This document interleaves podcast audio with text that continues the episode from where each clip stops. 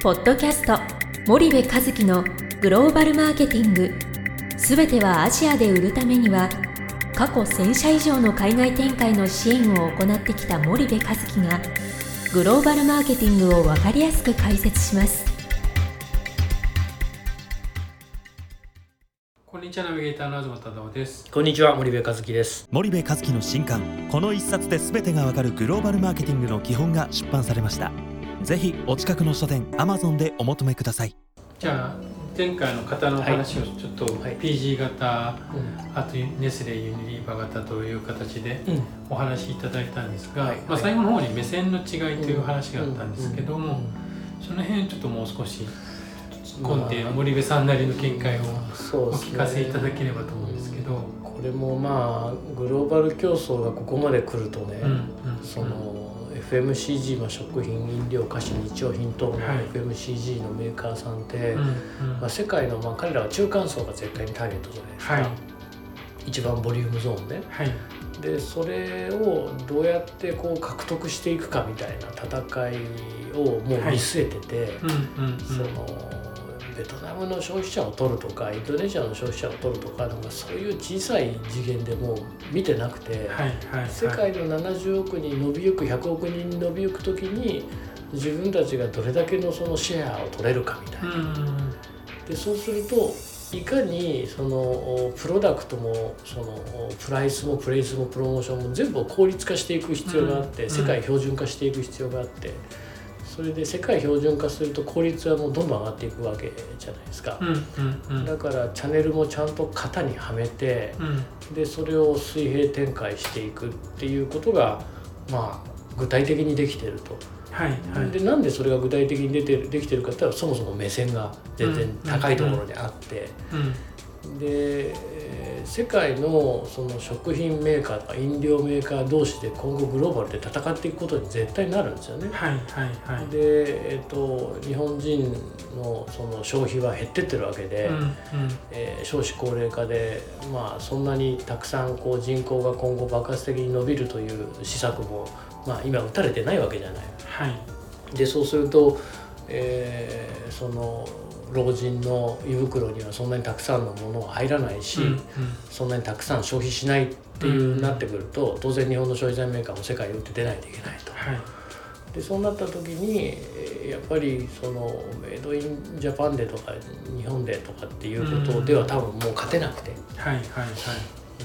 うん、だからそのそこがこうななんていうのかな目線の違いというか。うんうん。うん、なんかね当時の家電がねまだね生き残れてた時のことをすごく思い出すんですよね僕ね、はいはい。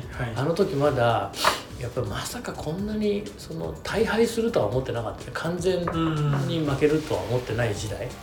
2000年代前半ぐらい、うんうんうん。で今ちょうどその状態じゃないかなっていう気がするんですよね、うんじゃあこのままいくと、ん。やっぱ消費財メーカーも、うん。まあ、どっかでうん全部ひっくり返されちゃうっていうことの可能性が、うん。まあ、家電みたいには多分なる可能性はなかなか少ないんでしょうけど、うん。結構そういう可能性が大きいっていうんですかね。基本的に日本だけやってたらもう食えない。今までのように食えないってことはそれはあの人口とその人口に占める、んえー年齢の割合、ね。これが占めてるわけなので、はい。基本的にはシュリンクであると。うんいうことは外需の獲得をしていく必要があるっていうところまではまあ分かっていますと。はい。でその外需の獲得の中で欧米の市場っていうのは当然これまあ言ったら本家がいるわけでしょ、うん。向こうで待ち構えてるわけだから、そこに日本のメーカーが割って入っていくっていうのは、まあ、かなり難しいと思うのね。うんうんうんあのなんだろう家電とかみたいにあのあと自動車みたいにうん。今まで、まあ、これからは分かんないよ。でも今までは少なからずテクノロジーっていうものをよりその小さくしたりより安くしたりより良くすることで入れていった、でこれからは分かんないですよ。車もはい。家電もね、けど食品とかって味でしょ？うん。日用品とかってラベル剥がしたら何なのかよく分からないじゃない。はい。そのシャンプーとかもね、うん。ボトルは一緒でなんかラベルを剥がしたシャンプー使ってどれがいいとかって僕は分かんないんだよね、うんそのうん。いや女性とかだと「いやこれはいいわ香りがいいわ」とか「しっとりするわ」とかっていくら宣伝でしっとり洗い上がりとかなんか言われてもねまあ体感がしにくいというか、うん。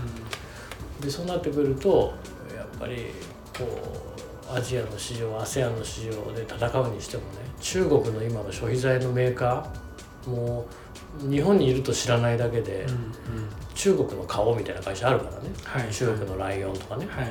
でそんな会社が ASEAN でも生まれてきてるとなると、うん。であと欧米の先進的なグローバル企業とも戦わなきゃいけない、はい。結構しんどいと思うんですよね。なるほど。わかりました。じゃあ今日は森口さんありがとうございました、ありがとうございました。本日のポッドキャストはいかがでしたか？